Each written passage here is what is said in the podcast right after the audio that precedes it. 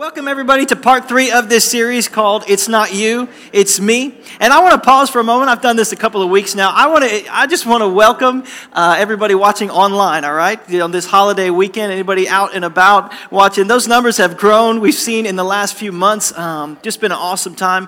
Uh, we have somewhere between 40 and 60 people every Sunday watching online with us, uh, sitting on the beach, right, in their hotel rooms, wherever they are. We love them, but not as much when they're at the beach and we're not, all right? We just, we, we love you guys as well. We love that. But we've been on a journey for the last few weeks talking about relationships and this simple concept that every one of us probably have used in our relational or dating lives. This little phrase, it's not you, it's me. It's a phrase we use to break up with someone when we felt like they had issues, but we didn't want to be the one to tell them about them.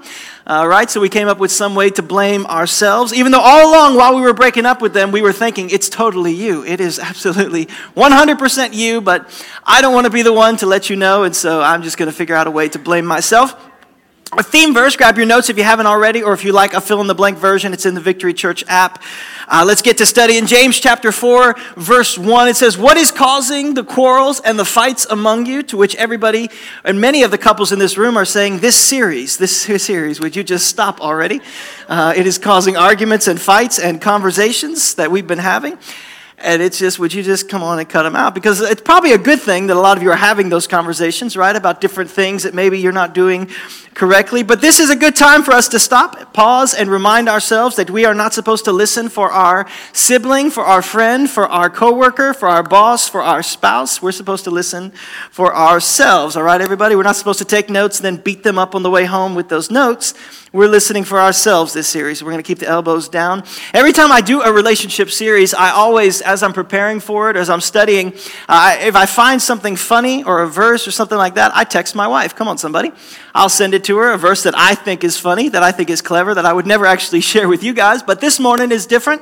I'm going to share some of those, all right? These are some that I texted that first week before It's Not You, It's My Expectations. These are the verses I texted to my wife. And I already asked permission if I could share these, all right? So here we go. We got these Proverbs. Here's the first one that I texted Better to live on the corner of a roof than share a house with a quarrelsome wife. Come on, somebody. I thought. I think I'm funny, right? I said, I, I put the little emoticons, little smiley face, little like winky, right? You know, you guys know how that works. And so then I found another one as I was going, and so I sent this one. This is Paul talking in 1 Corinthians. Now, concerning the things that you wrote about, it is good for men not to get married. Come on, somebody. I think I'm funny. I think I'm the funniest. Uh, then another one Paul wrote a little later in the chapter. So I say to those who aren't married, it's better to stay unmarried. That's my point. That's next week's point. That's the next thing. Well, this didn't turn out the way I thought this time around because my wife texted back. I mean, And so she suddenly saw the little bubble she was typing, and so she sent this back. She said it was from her devotion, but I think she's just been holding this one. Here we go. Out of Judges Cursed be anyone who gives a wife to Benjamin.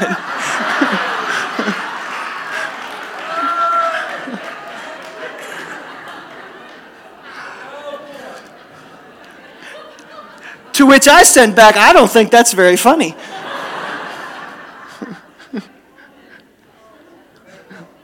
There's no amount of emoticons that are going to get that one all right, everybody. So let's listen for ourselves. Let's let the Holy Spirit convict us, let the Holy Spirit convict them, and we'll work on our relationships together. Come on, somebody. I'm a little distracted now, all right? This is, this is how my week is going. But James actually says where your quarrels and your fights come from. Let's look back at James 4 in our first verse, actually, that first one. He says, Isn't it the evil desires? Isn't there a whole army of evil desires within you?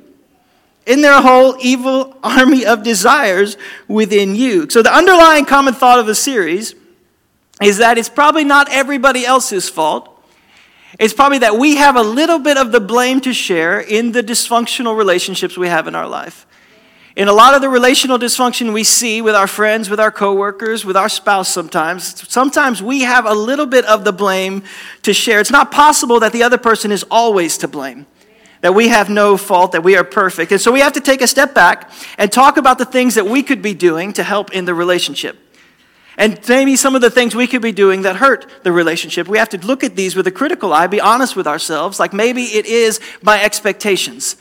Like we talked about in week one, or maybe it's my ineffective communication, like we talked about last week. Today, I believe, is the most foundational problem that enters into our relationships, all of them, and even our relationship with God. And that is, if you're taking notes, jot it down. It's not you, it's my selfishness. It's not you, it's my selfishness. It's not your parents' fault, it's not your coworkers. It's the selfishness that you and I bring into our relationships. It's the selfishness that we bring into every relationship that we enter into. And I want you to know this that this is something that we are born into. Something that's inside of us because from the beginning of time there was the archangel Lucifer, who we call the devil or Satan, who is the enemy of our soul. And he was the archangel, this head angel in heaven, and he had pride, the Bible says, rise in his heart. Until he began to have this thought that I don't want to worship or give my worship to God anymore. I want worship to come to me. I want things to revolve around me. I want to feel important. I want to feel significant. And so I will make myself like the Most High.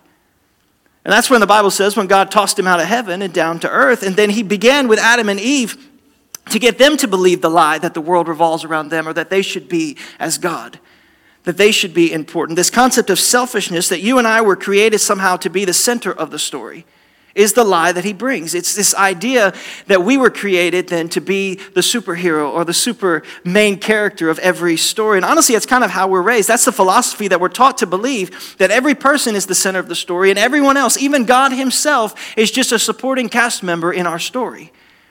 That they all just revolve around us, that they all just enter our lives so they can do things for us, and then they exit the stage. And even God Himself has been placed in that category when we buy into this lie.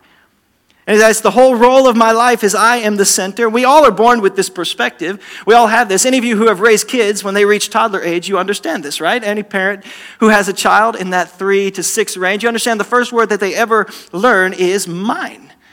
Mine. Come on, somebody. Parents, where you at? It's just mine. And you're like, no, it, that's my cell phone. No, it's mine.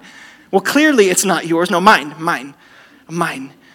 Come on, it's like the birds out of Finding Nemo. Somebody, it's just, it's just. I have that. I got three kids, right? It's just, it's a parrot of that mind, mind, mind. Because you never, you never have to sit your child down and explain to them when they reach that age. You never have to have this conversation where you say, "Would you just stop sharing your toys already? Would you just stop giving away everything that you own? Just stop being so nice to all the other kids. That's yours. You can play with." You never have to have that conversation. Because from the get-go, the idea is, well, no, it's mine. No, you have to say, Would you please start sharing? Would you please learn that you have to give all these things? And they're just, No, it's mine. It's mine. And we think it's cute and it's funny and they're going to grow out of it, but we don't. We don't. We are a selfish, self focused individuals. And it's this selfish perspective that goes through our entire lives. And if we don't recognize it, it will destroy our relationships. If we don't recognize that we've let this thing grow into an adult version of selfishness, and we let it destroy our relationships. I can prove it to you. What happens every time you ever take a group photo? What's the first thing you look at when you see that photo? Some of you embarrassed to admit it this morning. Some of you don't want to say, I don't care, the holiest person in this room. What's the first thing you look for yourself? You think, do I look good, right? Is this a photo I can send to other people? Is I, am I making a face? Like, what do I, do I look great? I don't know. Like, what side is in the photo? Can I, do I delete this and all copies of this? Or can I, can I post it? Can I filter it? Can I cut out people? Can I just put, you begin to think, what's the first thing we look for is ourselves. It's just a bend that we have inside of us. The truth is, if we allow that perspective into our friendships, into our relationships, especially into our marriages, if we allow that perspective, it is unbelievably destructive unbelievably destructive. So today I want to take a journey to see how it's impacting our relationships, to see how this, this, this idea of selfishness is impacting every relationship we have in the world, every relationship we have with other people, not just marriages, not just friends, not just siblings or coworkers, but all our relationships. And then I want to see what it would look like if we had a relationship without selfishness, what that would look like in our lives. So we're going to look at those see what we need to embrace as we finish out this series. All right, everybody? We'll start in James chapter 3, verse 14. But if you are bitterly jealous, so if you're jealous and there is selfishness or selfish ambition in your heart, don't cover up the truth with boasting and lying. Now, so many of us understand that it's not acceptable to be jealous and selfish in our relationship. We understand that concept. Even though it's what the world tells us to do, we understand that to be openly jealous or openly selfish is not acceptable. And so many times we'll lie and we'll boast about how good we are or we'll lie about the things that we do, or we'll lie about our motives so we can hide that, but the selfishness still remains. That's what he's addressing in this chapter. Verse 15 For jealousy and selfishness are not God's kind of wisdom. Now, I want to pause there for a moment and make you aware of the fact that this is how the world tells us to do relationships. Because the world will tell you, you got to get what's yours. I mean, you gotta, you gotta look out for yourself. You got to go after those things. You got to work hard to get what's yours. Make it all about yourself because that's what's smart. That's how you get ahead. That's how you go, and that's how life should go. And so we're always searching for people that will make us feel good about ourselves. Oftentimes, in the way we select friends, oftentimes in the way we search for a spouse, we're looking for somebody that will make us feel good about ourselves, that will fulfill our needs, that will fulfill the things that we need. And James says that's not wisdom. Such things are earthly, unspiritual, and demonic. Now, this is where we're going to kind of hang out for a little bit. We're going to kind of dissect this phrase because it gives us three things or three perspectives or attitudes about relations. Check it out. We'll go to verse 16 and show uh, where this all leads, and then we'll come back to 15. For wherever there is jealousy and selfish ambition, there you will find disorder and evil of every kind. So, when there's selfishness, when you allow that to go into your relationships, you find disorder and evil of every kind. The Greek word for disorder there is a word that I cannot pronounce. Akasta, I'm not even going to try it, all right? I tried it a couple times yesterday, it doesn't work. Find disorder, but it means unstable. It's a word that means unstable or even confusing. How many know that applies to relationships sometimes? When there's selfishness in a relationship, oftentimes they're unstable and they're even confusing. Someone said, that's, that's how it describes my marriage. Unstable, like I don't know where I stand. I don't know, you know, what kind of day it's going to be. Unstable, confusing. I don't know what we're trying to accomplish together. I don't understand, you know, what we're trying to do. I don't, a lot of times when you let selfishness come into the relationship, it'll be unstable and confusing. In that environment, we open the door to evil of every kind. When we're in that disabled, we're in that, that, that environment where it's, it's just confusing and it's unstable, we let evil in of every kind. And then we allow the devil to creep in and begin to put these lies in our ear. We talked about it in week number one, where he begins to creep in and put those lies. Well, you have unmet needs and expectations, and he doesn't do this or she won't do that, and, and they're just, it's just unmet, and we would allow him to destroy our relationships. So let's see what the path looks like to get here, because he outlines three things in verse 15 three things that we can understand the problems that we're facing. The first one, jot it down if you're taking notes. First thing he says is it's earthly. So the first thing that we do is we become too connected to the world. He says this thing, when you let selfishness in, it's earthly. It's an earthly perspective. It's too connected to the world. 2 Timothy chapter 3 in this verse. But mark this, he says, there will be terrible times in the last days. And these days that Paul is prophesying about are the days that we're living in. Watch this, what people will do. So then in verse 2, it says, People will be lovers of themselves. So we begin to love ourselves. That's selfishness. We'll begin to love ourselves, and then, usually in conjunction with that, we'll begin to be lovers of money. And the reason for that is because when we begin to love ourselves, and we'll talk about this in just a moment, we, we become, we drift from God when we begin to love ourselves. And so then we have to have a replica or we have to have a replacement God in our life. And money is the strongest false God that you can find. Money is the strongest false God because money promises security and money is very easy to serve.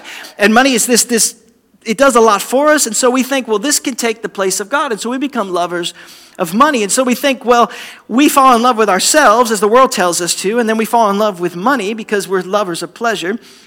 And then look what happens to the things in our lives, our relationships, and the rest of our lives. Here's the byproducts of them. We become boastful, proud, abusive, disobedient to parents, ungrateful, unholy, without love, unforgiving, slanderous, without self control, brutal, not lovers of the good. This is describing our culture.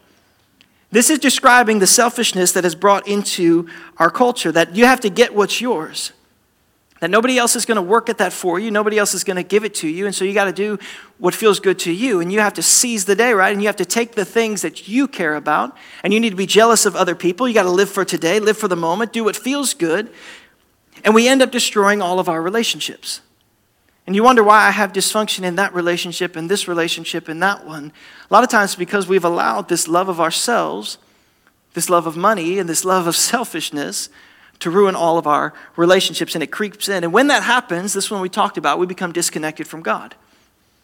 So we become too connected to the world, and then we become disconnected, so we start to drift. So the Bible says not only would it be unearthly, not only would it be an earthly thing, it would also be unspiritual.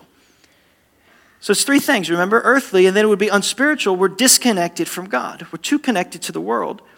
And we get distant because you cannot be a selfish or self focused person and have a strong relationship with the Lord. Those two things cannot go hand in hand. You cannot be a selfish person and still have a strong relationship with God. 2 Timothy, same verse, we're in verse 4 now. It says, Lovers of pleasure rather than lovers of God. And so it's interesting it's talking about this because it's talking about people in the church. Because watch, it says in verse 5, it says, having a form of godliness. So these are in the church, these are believers in having a form of godliness, but denying the power, not letting it do anything, have nothing to do with these people. Absolutely don't be one of these people. And so when we are lovers of pleasure instead of lovers of God, we have this form of godliness, but we don't let it change us. We don't let the power actually work in our lives. And you ask, well, why, why would we not? Because why would this be a problem in our lives? Because God is more concerned with our hearts than he is with our spiritual actions. Having this, this form of godliness, but not having the actual power inside to change our hearts, God's not concerned with that. God doesn't, he, he's not so concerned. So this process plays it out in our lives, even as followers of Christ. And we need to know this. We need to be aware of this so that we can fight against it. Because if we just let it grow, thinking, well, it's not, it's harmless, or it's just something that's a part of who I am, we'll let it destroy every part of us. And we begin to drift from God because we love pleasure more than we love God. Now we're worshiping something that makes us feel good. And so we're loving pleasure more than God. The Bible clearly tells us that God doesn't care so much about our religious actions as he does about our hearts. This was like all of Jesus' ministry to the Pharisees. This was his ministry to them. It doesn't matter how many times you go to church, doesn't matter how much you serve, doesn't matter the clothes that you wear or what you look like or how loud the prayers are that you pray. At the end of the day, it comes down to if you are self-focused, if you are selfish in your in your heart, if you're inside, then you're drifting from God. Then you're drifting from being a lover and of God and you're drifting from being able to fulfill God's plan in your life. And the biggest fallout I believe in this is in our most important relationships. In our most important starting with our relationship with God and working its way down to every relationship that's important in our life. You see the fallout of this type of lifestyle. And here we are destroying the people around us because of our selfishness. That I got to get what's mine, I got to do what's good for me. And in that environment, number three, is we become blinded by the devil. So remember, it's three things. He said that it's earthly, it's unspiritual, and then he says it's demonic. It's earthly, unspiritual, and demonic. Now, you would need to know that there is an enemy of your soul and his name is the devil. He's trying to destroy you. He's trying to creep into your life and mind and feed this lie that would destroy your relationships, that everything is about you. He's trying to feed this lie into your life. It's not that he's this, this cute little character dressed in red with a pitchfork. And I think sometimes that lets us just kind of push him to the side because we don't really have to think about it. No, there's an enemy of your soul. There's an enemy of the soul. That's more important to think about than just trying to put a cartoon character to the side, but be able to realize, okay, I actually have an enemy that we're fighting against that's trying to get me to believe the lie. Second Corinthians chapter 4 talks about it a little bit. It says, Satan, who is the God of this world, now you need to understand this that God gave dominion over the earth to Adam in the Garden of Eden. And Adam laid that down when he sinned, and the devil was allowed to be the ruler of this world. And so he says that the God of this world, so the devil is over this world and is the prince of the air.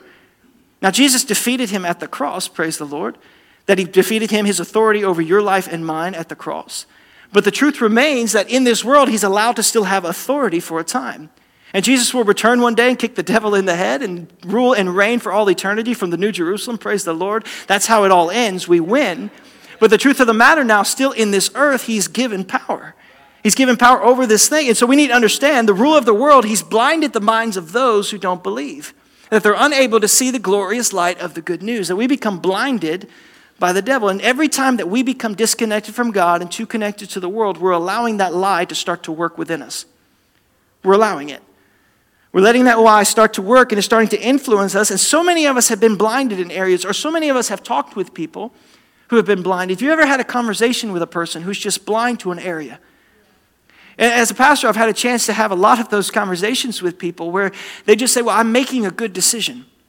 Or this is what God would want for me or this is how I should act, or this is the way that I should treat that person, or this is what it is. I'm making a good decision, and we're blinded to those things. And so many of us have pockets of blindness in our lives. We have pockets where we just we can't see. By the way, this is one of the reasons that we push small groups so heavily here at Victory, because you need to have people around you who are willing to tell you the truth. You need to have people who can see those blind spots. You need to have people who can see those things at work and they can tell you out of love, this is what's going on, this is what you're doing that's hurting yourself. You got to have those people around you. But so many times, I'm telling you, we are blinded to things in our lives and it's out of a root of selfishness. It's out of a root of selfishness. So then, what do we do about that? Because all of us walk the path of selfishness at some point in our lives. All of us sometimes push God away because we love ourselves too much.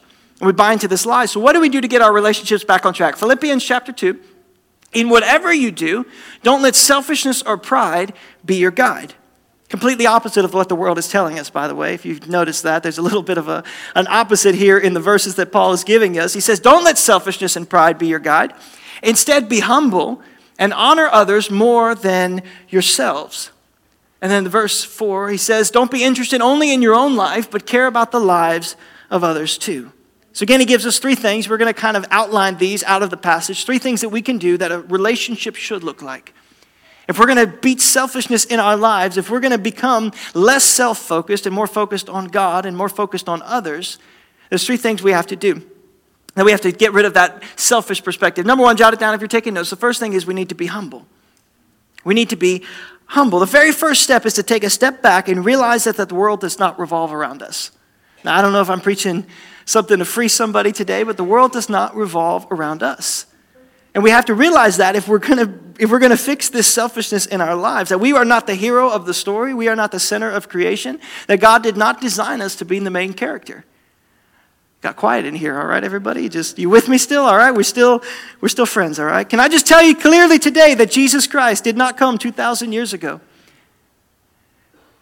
He did not be born as a man, fully God and fully man, to walk this earth for 33 years, to die on a cross, to be raised three days later, so he could come back to this point in history and ask me, Ben, now what was that dream that you had?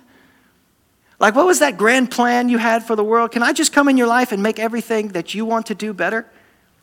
He didn't walk all that path. He didn't forgive us of our sins so he could show up and say, Ben, you know, I know you had this grand plan for the entire world. Could you just let me know? Because I think it's a great plan. I think, I think I could really make that happen. Because I'm telling you, there's a false message that wants to come into our lives that said God wants to come into your world, and you don't have to change much, and you don't have to repent for much, but he'll just make all of your dreams come true.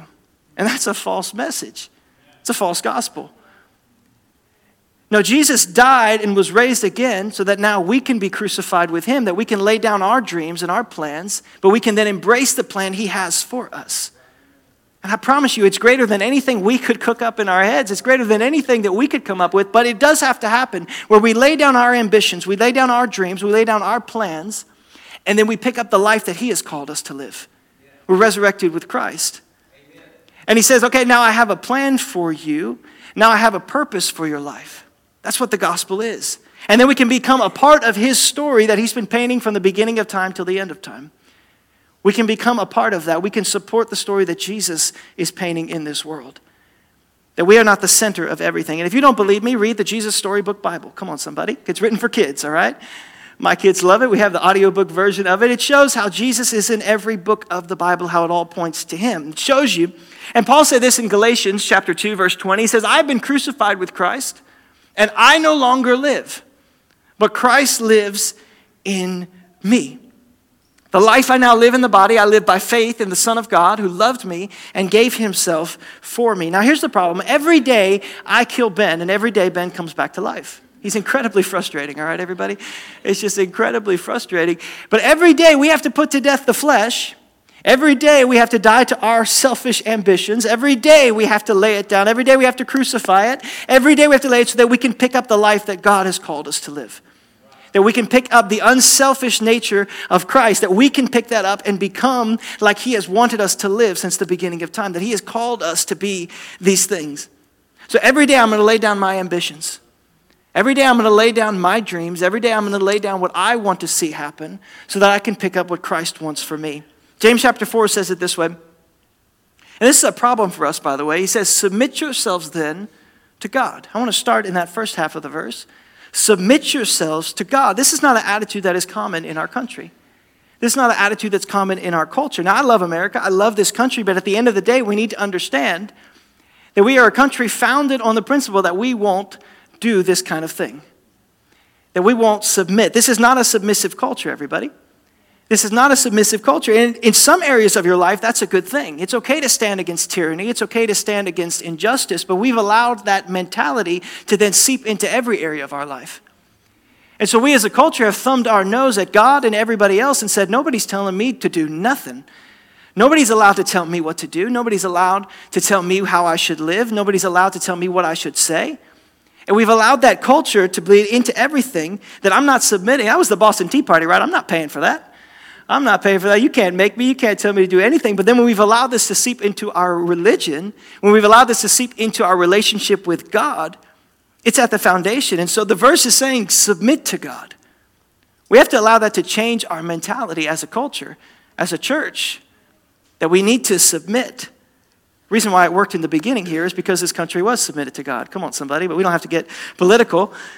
Resist the devil, then he says, and he will flee from you. So first you have to submit to God, and then you can resist the devil.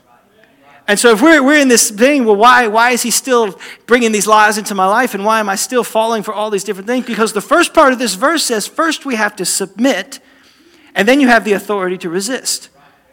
Because first you have to submit your life and your will and your ambition to God. And a lot of us just skip right over that part and we say, well, if I just resist, then the devil will flee. But that's not how it works. Because the power to resist, it only comes from God. It's nothing within ourselves. If we're going to be humble, we have to realize that it's no power within us that we came up with, it's the power of Christ that lives inside. It's the power of God. So first we submit, and then we walk this process of saying, God, I'm going to humble myself before you. I'm going to realize that I cannot fix it on my own, and I'm going to live for you every single day. Second Corinthians, sorry, Second Chronicles chapter 7 says, If my people who are called by my name will humble themselves and pray. So first we seek this, we have this attitude of humility, this attitude that I cannot fix it on my own, that I need to humble myself and pray. Because a lot of times we like to think, okay, what are the four or five steps that I can take myself in order to fix this? And we let that bleed into our relationships. How can I fix this? Give me 10 steps that I can make this work. We have to humble ourselves before God, and you cannot fix it on your own. So then what do we do? We pray for God's wisdom and seek my face and turn from their wicked ways. Then I'll hear from heaven and I'll forgive their sin and I'll heal their land. It says, I'll hear that kind of prayer. I'll forgive their mistakes. I'll forgive the things that they've done. And then I'll bring a supernatural thing called healing. That I'll bring that thing called healing that we don't know better. We have to go into this idea of humility that we don't know better than the Word of God. We don't know better than the morality of God that we believe we're allowed to say a certain thing or we're allowed to act a certain way. We don't know better. We as a country have to have this place of humility where we say we don't know better than God's Word. We don't know better than what He has for us. And we need God to be involved if we want to see healing.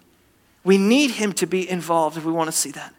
But it never starts until we take an attitude of humility. The Bible says God gives grace to the humble, but He resists the proud.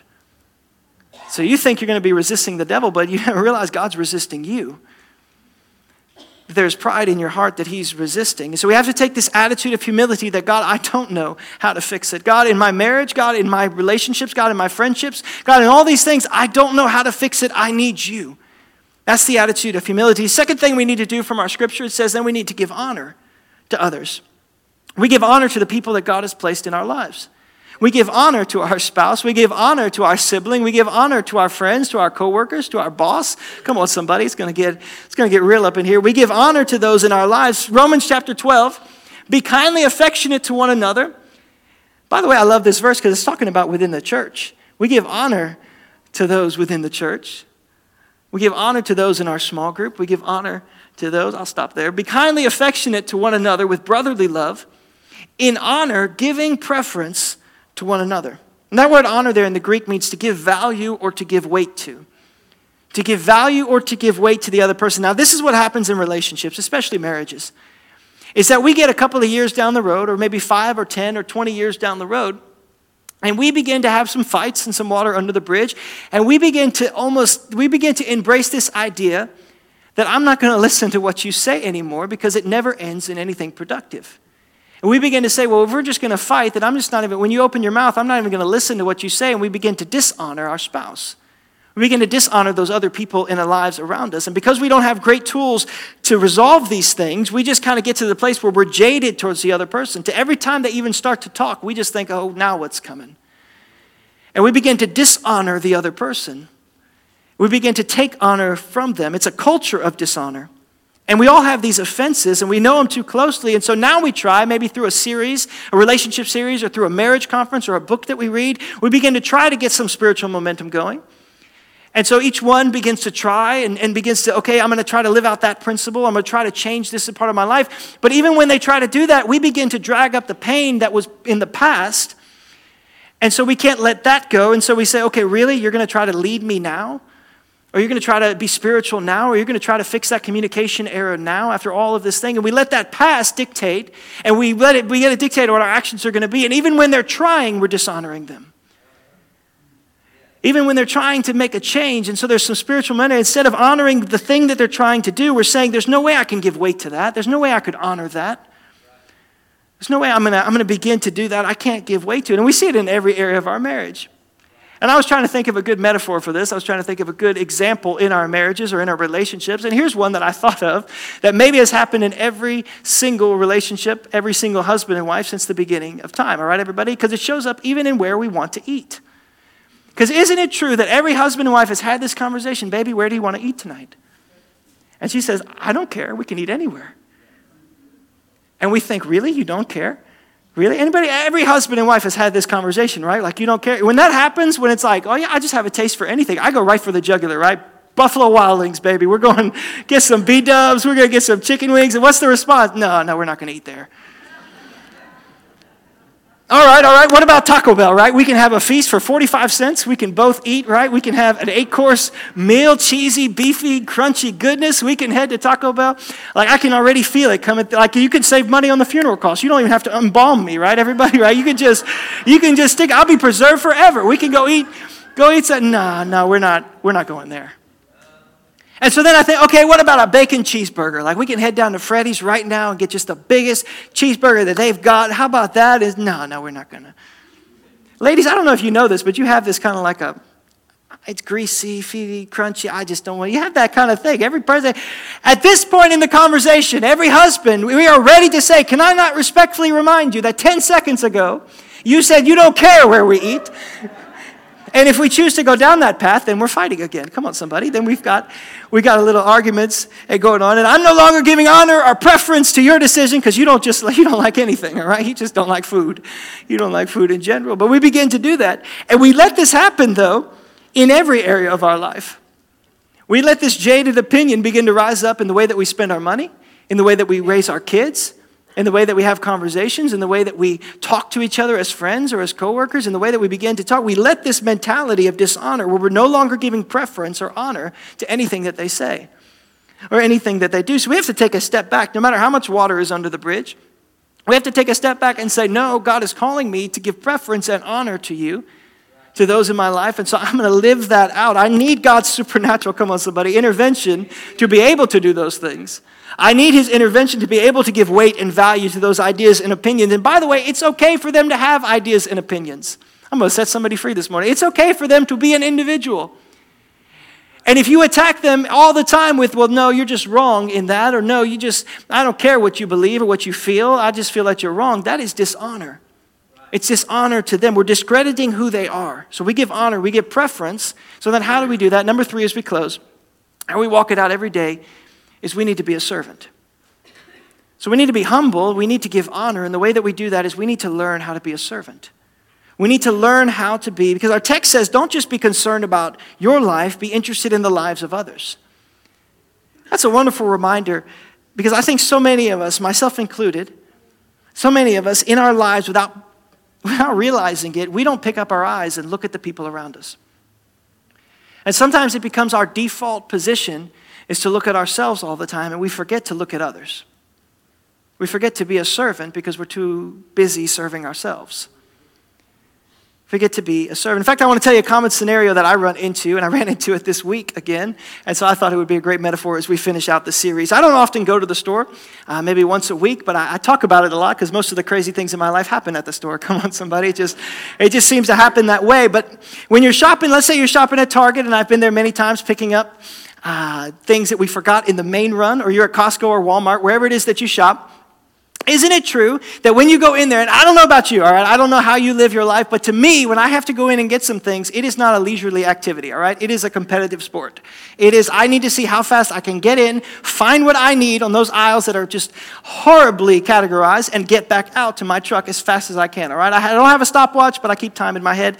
And like, how fast can I, and I'm working on this, I'm working on this, but I'm a high strung type of person when I go into the store.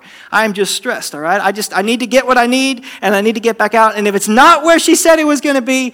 I just have problems in my life, all right? I just don't know if you can relate to that. But I'm trying to learn how to slow down. I'm trying to learn how to do that. But it's really important to me when I am leaving the store that I pick the right line to check out in. That is important. Like my identity is tied to picking the right line. Like I'm gonna have a bad day the rest of the day if I pick the wrong line at Target in the morning, all right, everybody? If I pick the wrong day, it's very important. Like I wanna be the best line picker in the history of people who ever picked the line. I just, I want to pick the right, I want to get through. And there's, I don't know if you know this, there's a science to picking the right line. Like you have to evaluate the people that are in the line with their stuff in their hands, right? Like you got to kind of look at them and see. I don't care if it's three people here and two people there, it depends on the person, right? It depends on, like if you see a guy who's like looking over the heads and like tapping his foot, that is a good person to get behind, all right? I'm just going to set you free this morning. That is a good, because he's going to be fast. And then you have to evaluate the employee who is checking out the people, right? Like you have to, you have to take a look at that. Because if they are friendly, that is no good. Can I tell you that is just. That is the last thing in the world that you want, all right? You, just, you do not want a friendly, just talking about, like, I don't care about you, I don't care about me, I just want to get out of here, all right? Just fast is friendly, all right? Fast is friendly to me. That is what I want in my life. And so you're just kind of looking at all these people and you're saying, and I don't, you just got to evaluate that person that's in front, and then you finally find the perfect line. So you finally pick out the one that you think is the right one. Isn't it true? This happens more frequently, I think, since I started thinking about it, that you finally pick the perfect line, and then you make eye contact with a person who also saw the line that you just picked. Come on, somebody. You see them down the way, and you look at them, and then you both look at the line, and then you look at them, and then you look at the line, right? And you have a choice to make. You have, you have a choice to make. And I am ashamed to say too often as a pastor that I will drop my eyes down and I will not treat that person as a human. They are not another person, they are just a supporting cast member in my quest to find the right line, all right? They are just doing. And they're looking, and I know that they think they saw it, but I know that what's right is I should be the first one into that line. And technically, I'm even a little bit closer, and I don't care if you run, it is my line, and I picked it first. And so we'll, we'll put our eyes down and we'll forget that it's a human being. And so we see them, and so we'll cut them in line because we think they're about to cut us. And so we'll cut them in the line. And this plays itself out in all of our relationships. I wonder how many times we do this with our friends, with our spouses, with our coworkers. How many times we do this where we see an opportunity and we see them as a person, and then we see the opportunity and we put our eyes. And so if we could just dehumanize them a little bit, if we could just somehow bring up the pain that we have walked through, or maybe even the pain that they caused sometime in the distant past, then we can not treat them as a person and we can go after the opportunity, no matter what cost it is to them. Because I, I, don't care what God's trying to do in your life, and I don't care what dreams you have. I see this opportunity, I see this way to promote myself. I see a way to keep my eyes on myself because I deserve it. I, I, justify it because this is something I deserve because you did that way back when. And we say these things to our spouse and we see these opportunities to promote ourselves. And so if we could just get our eyes off of the person, I'm just interested in what I want to accomplish. Can I tell you, it never works out for you? It never works out for you in the line, by the way, and I can tell you this from experience. It never works out because while you're standing in that line with that person who is fuming mad right behind you the entire time, you get to the front and you realize that that Target employee is a chatty Cathy, like you were hoping they were not. And they're just going through like, oh, how you doing today? You having good time, right? Oh, you got some diapers? That's so cute. You got some kids at home? That's great. What do you do for a living? And you have that moment that every pastor has, like, should I lie? Because that person is staring daggers in you right from behind, right? And you're like, I'm in sales, right? I'm just, I, I, because I'm definitely not a pastor, and you definitely shouldn't come to my church because apparently I'm a total jerk.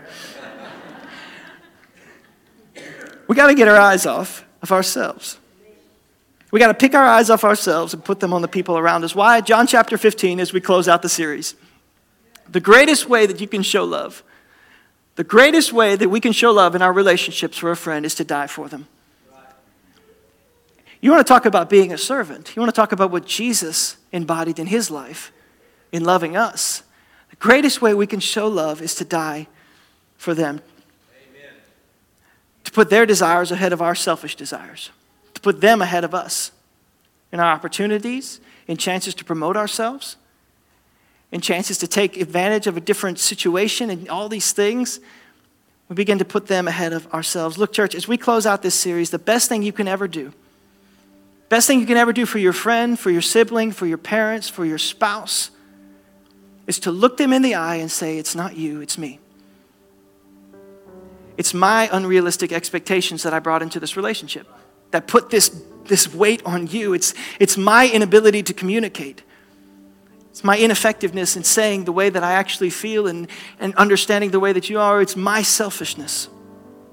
It's my selfishness that I brought into this relationship, that I put myself first so many times to your detriment. And so many times in our relationship, I've put myself above you because I deserved it. And so, if we're going to begin to have the relationships God has called us to have, we have to die to ourselves.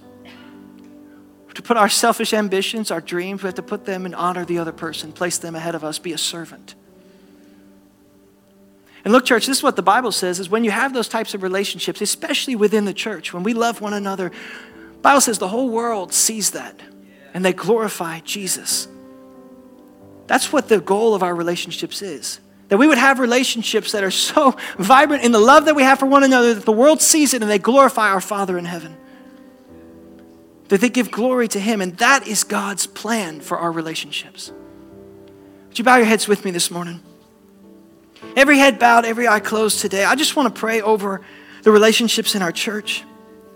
Father, we ask you in every area of our life that we have allowed selfishness to creep in. God, every area of our life that we have allowed, Father, selfishness to destroy. I just ask for healing today. In our relationships, Lord, uh, teach us to be a servant.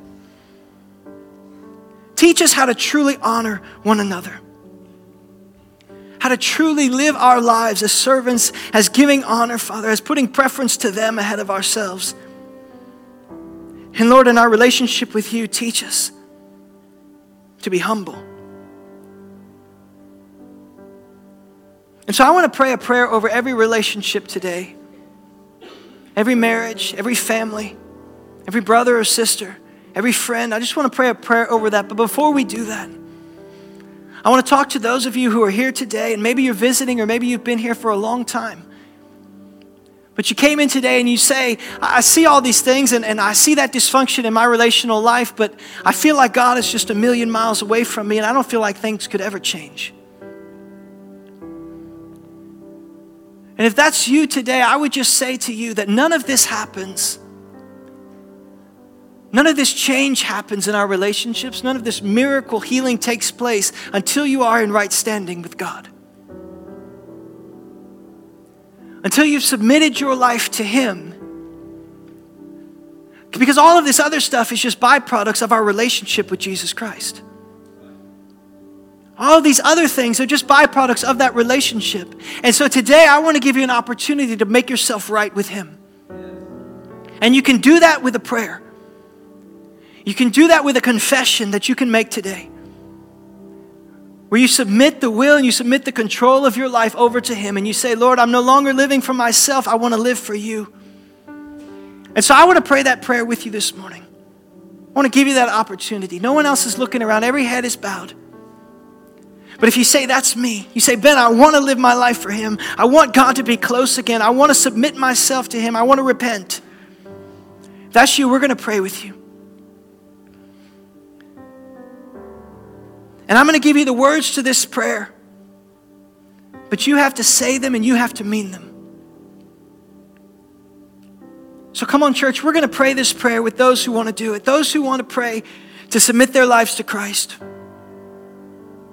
Just say these words right now, and the whole church will pray it with you. Say, Lord Jesus, I repent for all of my sins, for all of my selfishness. Make me brand new. I accept what you did on the cross. I make you the Lord of my life. In Jesus' name. Now, Father, I thank you for every relationship in our church. Lord, I thank you for the miracle that you are doing, God, that we have seen relationships, we have seen things that seem too far gone be healed again. And so I thank you for the miracle of healing. I thank you, Lord, for the miracle that you do in every life and every relationship. And so, Father, I pray right now, give us the strength. Give us the strength to see some areas, Lord, where we have brought unrealistic expectations in. Give us the strength, Lord, to grow in our communication, not just with our spouse, but with our friends, with our siblings, with our coworkers. Give us that ability in our relationships. You be in the midst.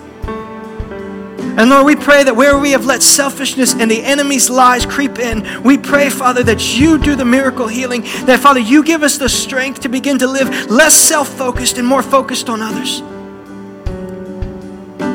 And Father, we thank you that we can begin to lay aside our ambitions and our dreams and to follow after what you have for our lives. And we thank you that we can be an example to the world around us.